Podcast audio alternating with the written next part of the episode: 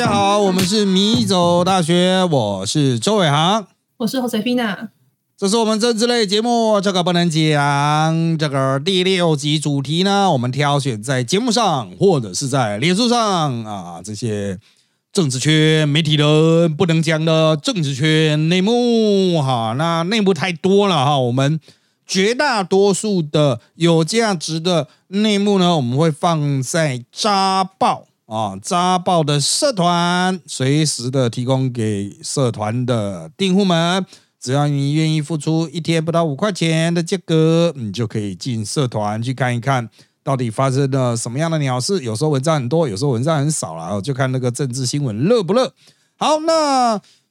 回归我们今天的这个主题啦，当然就是《招报》里面可能也会讲啦，哈，就《招报》社团或《招报》年报之后可能都会讲。那我们就挑选其中几个可能比较有趣的东西拉出来谈。不过在这边还是要跟各位报告一下哈，各位这个听到了这一集的时候是在礼拜一，七月二十四号礼拜一。不过呢，我要提醒大家，七月三十一号礼拜一啊，我们这个会有一个。播出时间上的调整哦，啊，这个播出的时间的调整，我们今天哈，我们本公司开会啊，应该说是本校开会了啊，决定把 Podcast 的播出的时间顺序全部都均匀的往后调一格啊，有时有些节目是往后就一天，有的节目是往后两天啊。好，那本节目呢会改到八月二号周三才会有下一集，就第七集。啊，所以不要说，哎，下周一怎么都没了，真的不能讲了啊，不是了啊，往后 顺延了啊，顺延啊，这个以后都是周三啊，以后都是周三播出。那这个我们节目内容当然会有一些微调了哈，之后再说。就是因为我们整个产制过程，我们要让它更合理化嘛，不然我们片师周六日还在那边剪啊，会死人了啊，不用不用放假吗？啊，这个要暴动了哈，没有了，没有要暴动了哈，就是协调之后要给人家放假。啊，六日要合理放假，那当然有些人会说，为什么其他的 Podcaster 他会有礼拜一上片？要么他们就是很早以前录，要么他们就是周六日上班，就是这么简单啊。那我们之前可以礼拜一上呢，就是因为周六日上班啊，就是这么简单。那从八月份起呢，周一呀的系列哈是改在中午播出，那是由那个新音的新考古学，还有 Evon 的爱乱想。轮流，周三是这个不能讲，十二点会上架。周四呢，走漏消息，就原来周三的搬到周四啊。我刚刚不是讲嘛，全部都顺往顺的往后嘛。啊，就像那个爱乱想，他们原来是周日就改到周一啊，那周一的就改到周三，周三呢就改到周四啊，就走漏消息。那原来的那个周四的那个啊，有没有总啦？哈，还有八月预计要进去的，乘十一点，八月才会进去，而且是八月中以后。啊，那是十点，晚上十点，周六晚上十点哟。啊，反正大家周六中午不见得是醒着啊，可能还在睡啊。啊，那我们就往后压。那原来周六的迷知识呢？啊，就往后再延一天。那我们在米走大学 YouTube 频道上的直播，包括会员直播以及周五晚上的直播，照常依然照常啊，这个。在那边提供大家了，就是我们那个时间轴就给它往后。那当然你会说，怎么还是有周一的呢？因为那个周一都很久以前预录的，至少都是一个月以前预录的啊。所以对，所以捡起来哈啊压力没那么大，而且剪周一的片时哈，他是周六日剪的，因为只有周六日有空啊，所以他本来就是假日剪的没差。如果后面很卡的话，很卡时间的话，他就在那边狂剪了，就这样。好，这是八月起的调整啦，哈。那在这一周呢，还是原样啊，原来七月嘛，请大家注意一下你自己的那个啊日历了哈。接下来我们来简单谈一谈哈，这一个礼拜哈，这个发生的一些事情。首先呢，其实上一周的这个主题我没有剪啊，有一个玲珑人那边有个笑话，因为没有讲的很成功，所以我们剪掉了。那什么时候要把它拿出来呢？之后，如果我有专场，如果有办现场表演，我再讲啊。那当然，你可以说干真的便不能讲啊，没错哈，就把它留梗啊，我把它留下来啊，这个留梗啊，总是要储存一些梗嘛啊。因为最近很多人一直讲说，你到底要不要去办专场啊？啊，去卡米蒂呀，或是哪里去办专场在那边可以跟各位报告，就是我还没有跟这些场地方讨论过哦。不过本人的确有在规划类似的活动哦，就是可能会去办一个专场啦、表演活动啦，哈，就是哦，因为的确就是我去卡米蒂，包括去瓜吉的场子，或去百灵果的场子，都很多人问啊，就是哎，那你要不要自己办一个专场这样子，售票专场啊？哦，那我个人也有在考量，不过呢，哦，这必须要跟场地方好好的参详，好好的研究，大家要有一些共识才行啊，啊，不能是我自己在那边爽啊，这样是不行的啊，要这个大家这个就是场地方啊，或者是啊那个软硬体方啊，能够支援啊，那我本身也有时间去制作相关的内容，因为可能要讲六十到九十分钟啊。哦，这个没那么容易。那我们还会再搭配一些人嘛？当然都是米走大学自己人为主，然后我还要再去问其他人有没有办法。那这个接下来要来谈一下政论圈了哈。那上周的政论圈呢，气氛不是很好，为什么呢？啊，并不是这个有发生什么很恶劣的事件，而是大家都刚玩回来哦，还没有收心哦。黄伟汉好像在我们录音的同时还在日本呢，还没有回来哦。这些当。就是大家还想玩呐啊，坐下来讲的都是出去玩呐，没有收心呐，心不在焉，心不在鸟啊，这样不太想上班呢。对，就是干谁会想上班呢？哦，就算已经是阿伯了啊，都是有些人更接近退休年纪，有些人甚至已经退休了，还是不想上班了啊。那另外一点就是政坛哈，在这一个礼拜七六之后哈。有很多变动，斗争非常的激烈啊！这个消息来源非常混乱，我们心中知道很多的事情，了解非常多的答案，可是呢，嗯，就是很难去整理出一个一般百姓听得懂的方向，就有点像战国时代啊，大家要重新陷入混战。这等一下我们会去谈的啊。好，那当然刚刚讲到名嘴出去玩呢，最具代表性就是俞北辰，他出去两三个礼拜啊。哦，超久的！我出去之前他都出去了，我回来他还在国外啊。啊，那回来之后，那我们就有聊了哈。他就说他那个哇，他在美国也是一直坐飞机，因为他美国好像也是行程拉来拉去，到处都邀请他演讲，他都坐飞，他说坐飞机坐到屁股痛啊。堂堂一个坐坦克车的将军都坐到屁股痛，那真的是很不舒服，坐很久啊。那当然了，他是一样是电视上不能讲。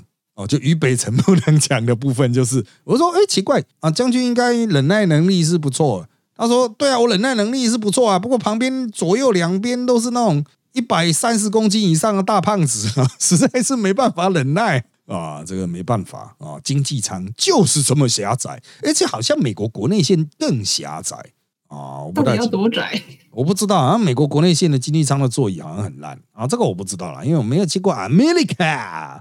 好，那当然，李北辰还有抱怨另外一个，就是物价太高了，通货膨胀啊。他好像在东岸吃到十四美金的汉堡啊，然后我就我们就聊十四美金的汉堡就还要小费吧？他说对，然后还要大概一块多两块吧？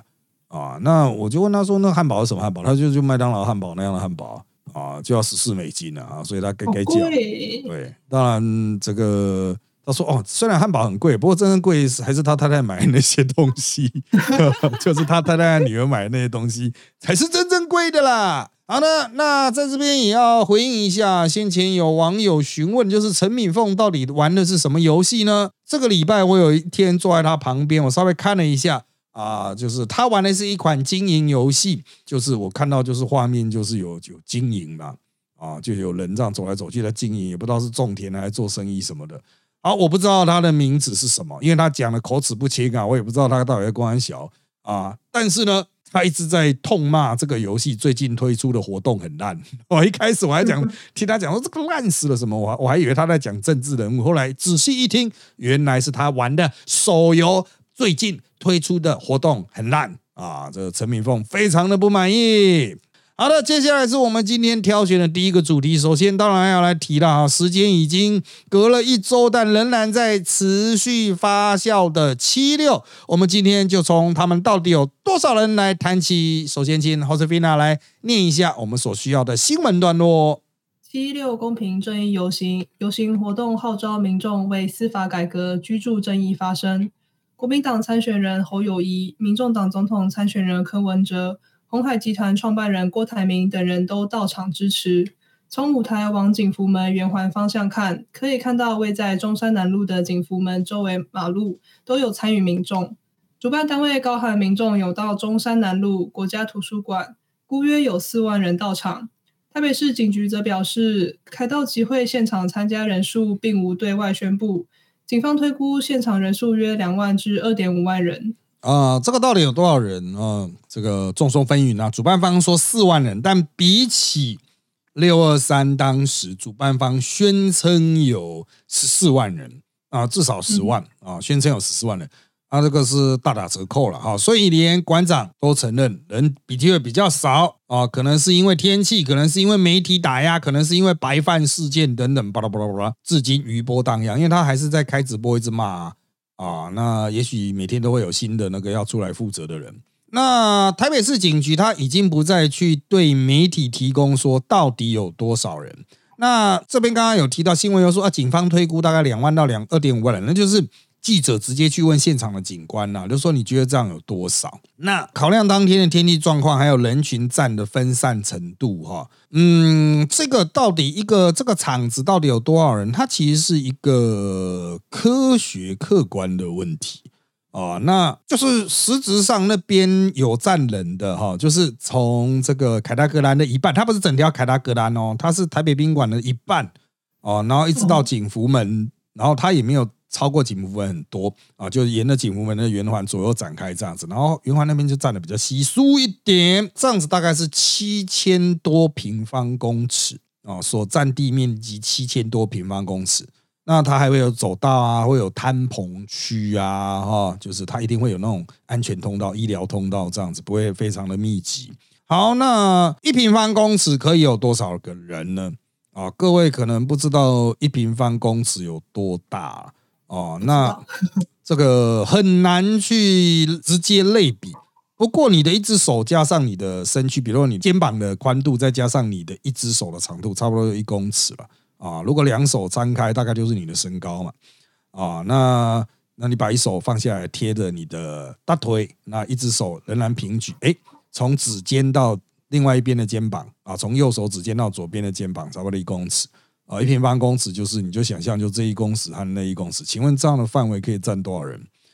啊，那一般比较密集的招活动有时候会到二点三人啊，不过因为这一次大家还在撑伞。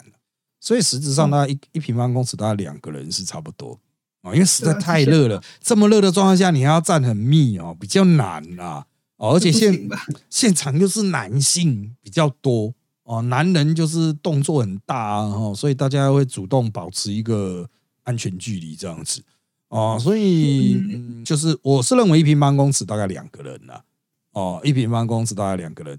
啊，那你会说什么？哇，干这样子算这种，哦，它太恶劣了。一般人的房间大概两平了，一般你住的那种房间啊，台湾那种小雅房大概两平三平这样子啊，因为一平是三点多平方公尺，哎，你两平的话是六平方公尺，七平方公尺，所以等于是你的房间要塞十四个人呢，啊，就一一般人正常的房间要塞十四个人呢。啊，是不是有点密哈？大家可以思考一下啊，就是是不是有点密啊？好，所以这个现场的人数说穿了就是不好看啊。当然，这是因为他们主办方挑了一个大热天造成的啊。这个如果你有兴趣的话，你可以去听我人造本特辑开讲，我整集都是在讲这个活动的啊。那这一场就是人数上面就不好看，所以民进党都直接不管了，我管你啊，你什么东西啊？啊，那根本人就不多啊！你就柯文哲造势活动而已。虽然主办方一定认为不是柯文哲造势活动，他们是一个诉求公民的运动啊，这是居住正义啦、司法正义。但民进党他觉得，嗯，这些人没有威胁性。重点是国民党人的反应，国民党人看到之后都觉得说，哎呀，这个都是男性比重太高，而且都四十岁以下嘛，柯文哲就没有那种很跨族群的动员力啊，所以这个蓝的哈，蓝的就认为柯文哲的组织力太弱了。如果你只动得出这些人的话，你太弱了啊！人数太少，人群太单一，族群太单一。那如果蓝营要动员的话，人数铁定会超过这一场。当然，他不会跟你拼下午两点啊，蓝营一定是拼傍晚嘛，才两啊，不然老人会死啊，蓝营再来都是老头子、老妈子啊，还是什么啊，太危险了哈。那这一场呢，真正的得利者哈，这个其实各就是都不是主办的啊，也不是最受现场最受欢迎的啊。现场最受欢迎的是柯文哲，可是柯文哲到底在现场讲什么？你不知道哦，大家反而记得是有人去这个现场抗议柯文哲的歧视女性的话，这个在政治圈里面哦，就是你很成功的被对手打到了，那当然馆长很生气啊，就把这个去举牌的这个不知名的小女生骂了一顿，这就被绿营抓到了这种进攻点，所以绿营现在在开始派出三力跟馆长扭打，要注意哦，他不是派出主力部队，他是派出三立，就等于是侧翼部队在跟馆长扭打，那馆长就会被折损嘛，哈。好，那再来是侯友谊呢？侯友谊去到现场被嘘，有些人说：“哎，侯友谊完了。”可是啊，那是被柯文哲的粉丝嘘啊，啊，所以实际上对侯友谊是没差。重点是他去现场看了之后，发现说：“嗯，也就这样子。”那我就玩我自己的动员就好啊。那我把我自己的事做起来，你要讨厌我，那是你家的事。那就网络数据来看哈，最大得利者应该还是王婉玉了哈。王婉玉她本来大家都不预期她会有什么多好的表现啊，甚至连我都没有什么预期她会有好的表现。可是呢，现实上她就是冲出来，她的网络关注度非常的高啊，网络关注度非常的高。它高到什么程度呢？原来主办单位锁定的居住正义与司法正义的所有议题的网络触及加总，比不过王婉玉骂柯文哲。居然哦，就是王永义骂柯文哲的这个折数，新闻折数，网络讨论的折数哈，远大于单一议题，而把所有的主办方所设定议题加总，王永义还是盖过啊，略胜这样子，所以王永义是最大的得利者。那怎么去看这个事情呢？第一是，呃，他的确有一个团队帮他准备很好的稿子；第二是，民进党没来哦，民进党没来。如果有民进党来的话，当然民进党的现场人在那边被虚的一定是最惨嘛。哦，那民进党没来，就变王婉瑜被虚的最惨，哎，他就变成了这种负面能量的承受者。相对来说，他走到外面来就获得正能量哦，因为就是没去现场的人，可能就会给他很多肯定和支持哦，就反对这个运动的人了哈。好，那我们再继续往下看，那他绿营有真正得利吗？其实也没有，他就被王婉玉去盘走了这种声量哦。那所以接下来呢，很多人就会想要去。哦，这个打王婉玉去获得一些能量，像我有看到就是徐巧芯啊，还有这个游淑慧啊，这台北帮应该都金补充指使的哈，就是他们就去打王婉玉哦，去攻击王婉玉，然后说啊，你这是小绿啊，你这个什么你自己也没有做到多好怎么样的，也就是说王婉玉身上已经有声量，所以这些国民党的候选人就会去想要去蹭。这个是一般人比较不会注意到这点，是我们有在收集资讯才会发现说，哦，他们现在正在尝试要吸呢这个相关的能量。那我个人的看法是，哈，接下来的这个战局发展会离开这一场活动，蓝的会开始进行合纵连横，因为就是柯文哲是虚胖嘛，然后撑不出人嘛，所以蓝的就开始经营自己了，然后开始去。切割柯文哲，郭台铭也会逼柯文哲合作。郭台铭去一定会说：“啊，柯文哲不过尔尔啊，你就动员出这些人而已啊，啊，认清现实吧，啊，你必须跟我合作，否则你没办法拼到最后一刻。”好，那绿的应该就是专心傻逼，这个我都在我的人造本特辑概讲里面讲过，这是可以去公开谈论的啦，啊，但是回归根本哈，有些人认为就是啊，那个游行的主诉求啊，你们为什么都不谈那个游行的主诉求？司法正义。居住正义啊，就像我在百灵果礼拜二有去百灵果，那他在礼拜四把档案放出来，我看很多留言区的人就在讲说啊，为什么不敢谈七一六，直接谈七一六的那些诉求和主张呢？哦，私居住正义呢？为什么不谈这个东西呢？哦，你想为什么不谈？因为根本没人要听啊！我刚才不是讲了吗？那些东西十几条加起来比不过一个网友欲骂柯文哲。那你有些人说这就是。有人会说，这是不是呃绿营媒体刻意去洗啊？就是去洗白饭啊？这个前面洗白饭，后面帮王婉玉造势哦。我讲的残酷一点哈，绿营怎么会帮王婉玉造势？绿营帮王婉玉造势，时代力量起来是吸绿营的票呢啊？所以是市场有这个需求，大家都把传统媒体和新媒体搞混了。传统媒体可以铺天盖地。我把每一分钟都塞满乐色新闻，你就看不到真正对你有意义的新闻。可是新媒体时代是大家丢一个新闻出去，你看你自己有没有兴趣去看嘛？所以白饭之所以会盖掉七六的很多宣传，是因为大家就是爱看白饭，不爱看七六，这是你七六主办方自己要去想办法解决的呢。哦，就是你要自己去想办法搭白饭呐。哦，就是一直骂说啊，这他们都一直爆白饭，我告诉你啦，爆料公社那种东西哈，是民进党可以控制的吗？啊，不是嘛？啊，可是爆料公社就是一直在炒这个相关的内容啊。我记得爆料公社好像是挺店长的。啊，我不清楚啦，可以指正我哈，我不我没有实际进去看这样子，但我听说好像是这样。好，所以哈，网络时代盖新闻很难，大家不要有一个幻觉，说什么啊，民进党拼命盖新闻，所以我今天这个活动完全被盖掉，没有人要来。呃，技术上怎么做到？你跟我讲。三立一天到晚在播小狗小猫新闻，或是阿狗阿猫。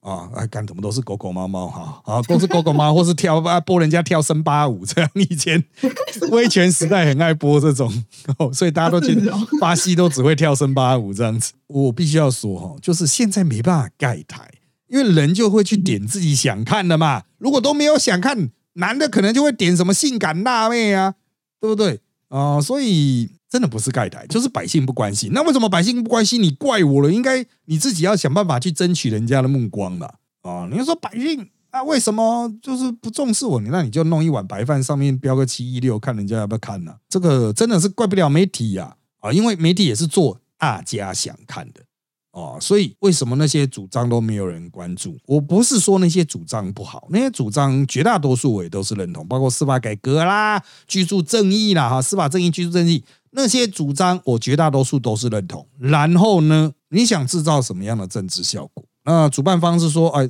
来到现场的人，大家都有签那个承诺书，好了，那不就签了吗？然后呢，你这个亏没有延续下去嘛？啊，这个就是你们自己要去思考的问题了。接下来我们来看第二个，因为七六刺激国民党发生了巨变啊，产生了一个新的巨变，就是。韩国瑜啊，那在我们录音的时候呢，他还没有参加就全代会啊，因为我们是在这个七月二十一号晚上录音，播出七月二十四。那他七月二十三号据说要去参加全代会，会有一些发言，会有一些动作，现场有人可能要供他选总统，我们就请 Josefina 来念一下相关的新闻。国民党面临总统参选人侯友谊选情低迷困境。加上民众党主席柯文哲、红海创办人郭台铭的竞争，形成民进党总统参选人赖清德胜算最高的局面。邱毅提出非绿联盟整合再办初选方案，他纳入侯友谊、柯文哲、郭台铭与韩国瑜四组人马一同进行民调，整合出一组正副总统参选人马。韩国瑜则在一场参叙中表示，可以参考此方案来解决目前困局。这个就我们所问到的哈消息哈，我所有相关消息都放在早报，有些已经在上周五的内报刊出了，有些则是放在社团随时更新。但总而言之，言而总之，韩应该不会参加二阶段初选哦，菲律宾他不会参加，就是说法就是捅哭啊，他会把大家拉来哦，希望大家冷静，不要拼到最后一刻。啊，才这个最后分裂必垮无疑了哈。那为什么会有韩国瑜同意邱毅的这个菲律联盟整合方案呢？那这是一场参会，而这场参会有人放消息出来说，哦，韩在参会上面说，啊，邱毅、蔡正元的那个菲律联盟整合在办初选啊，九月在民调决定的这个方案不错，有人放出这样的话，然后就一堆人在那边敲边鼓。好像煞有介事，但是很快的，我们也收到很多跟那场参会有关系的人出来传达说，其实没有啦，没有相关的讯息啦。那为什么会有这样子的状况？就是大家希望韩国瑜出来闹嘛，因为他是国民党最有能量的人，男人啊，因为他有韩粉 啊，韩粉必然可以大闹天宫。好，那这个目前多数的韩粉啊是偏向郭台铭啊，偏好郭台铭，不喜欢侯友谊嘛。因为侯友谊上次选举亏待韩国瑜啊，啊，就韩国一直找他助选啊，侯友谊都一直拒绝了啊。相关议题等一下我们会讲啊。那反正现在就是郭台铭已经对韩国瑜道歉，所以那些韩粉现在在郭那一边了。那如果韩国瑜出来的话，诶，他也许的确可以透过这些韩粉的关系，把郭台铭拉回来，重新进行一个民调，尝试在九月中之前推出一组最强的国民党的候选人。但是哈，也有一些可能比较年轻的韩粉挺去跑去挺柯文哲，所以我觉得局势非常的诡谲。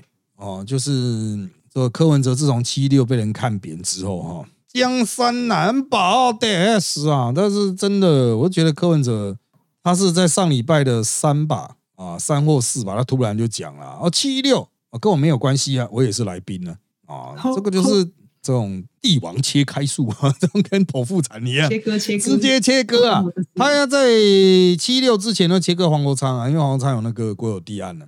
哦，就说这个法务部长不一定找黄国昌，然后到了七六办的时候鸟掉了，很难看，大家都说很难看很难看，柯文哲就出来说那跟我没关系。啊，所以我觉得这样切割法哈，就是柯文哲让大家心寒的一个很重要的原因，他就是永远都在切割，感觉起来好像是保护了自己，但其实只是让更多的人不爽。啊，像柯文哲这样的切割，馆长会爽。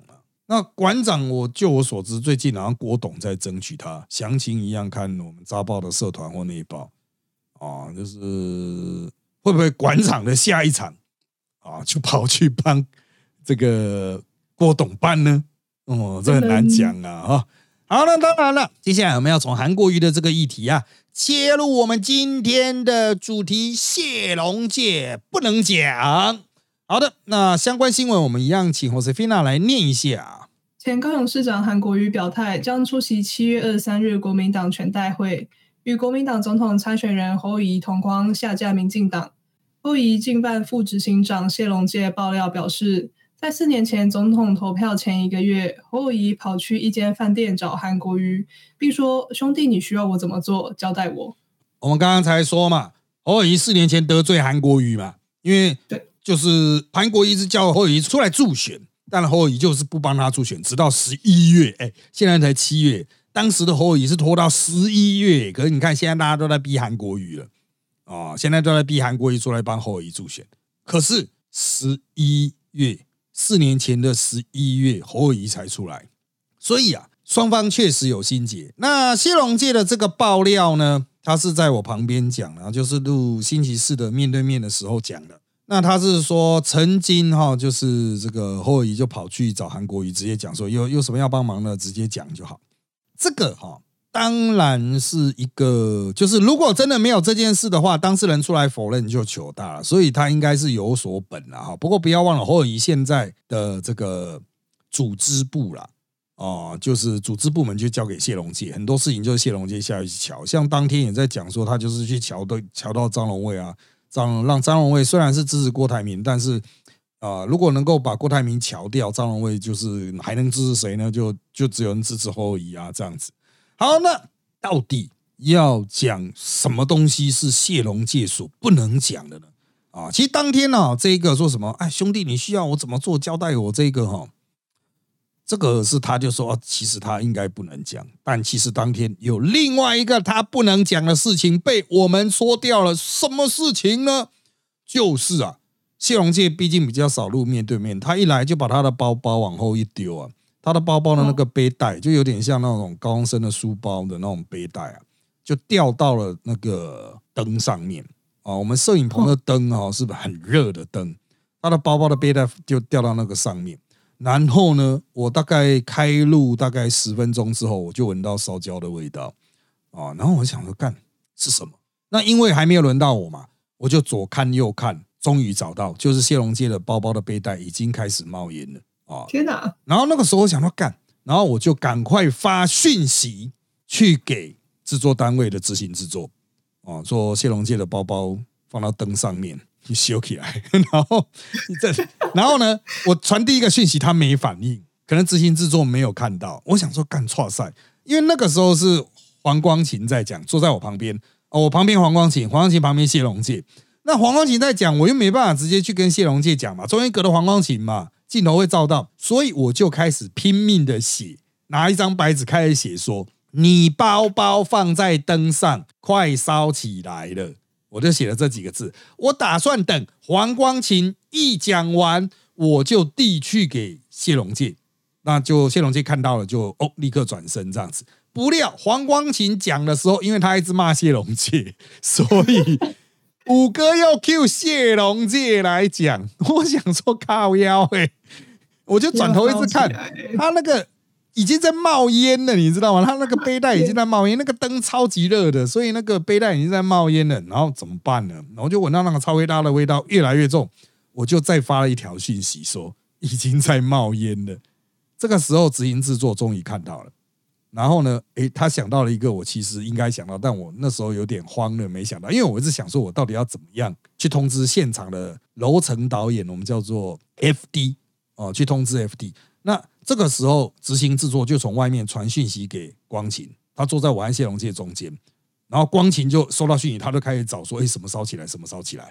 然后他就找了半天找不到，我就一直用笔去指那个谢龙介后面的方向，因为我动作也不能很大哦。就是如果他镜头转来的话，我们还要看起来神情自若这样子，因为有时候会拉拉长镜头。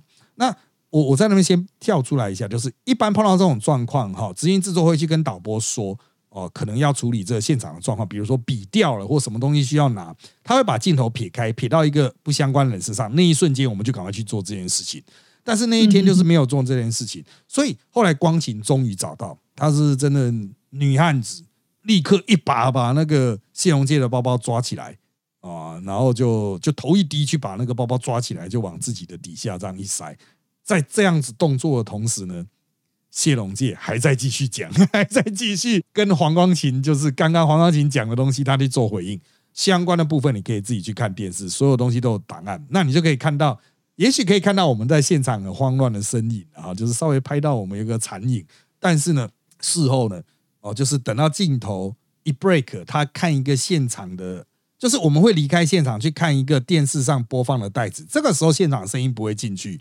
然后大家才如释重负，说：“啊靠腰嘞！你刚刚你包包啊，就是收起来了。”对啊，然后连谢 谢振武都说什么，我都闻到了那个味道。我一直在想是什么东西这样子哦。那谢红介就说：“啊啊，那拍谁了？拍谁了？拍谁啊？”这个事情哦，是当天虽然一直在吵架，可是最后谢龙介都很客气。我认为啦，是因为谢龙介因为知道他这个包包差点烧起来，所以。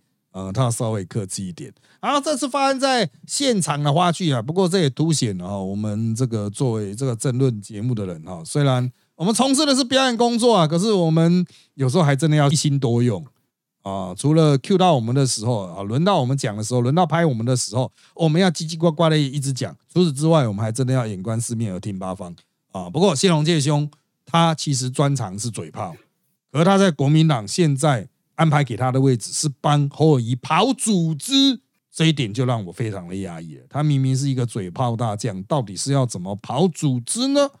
哦，好，那当然了，我想可能是侯友谊没人可用了吧？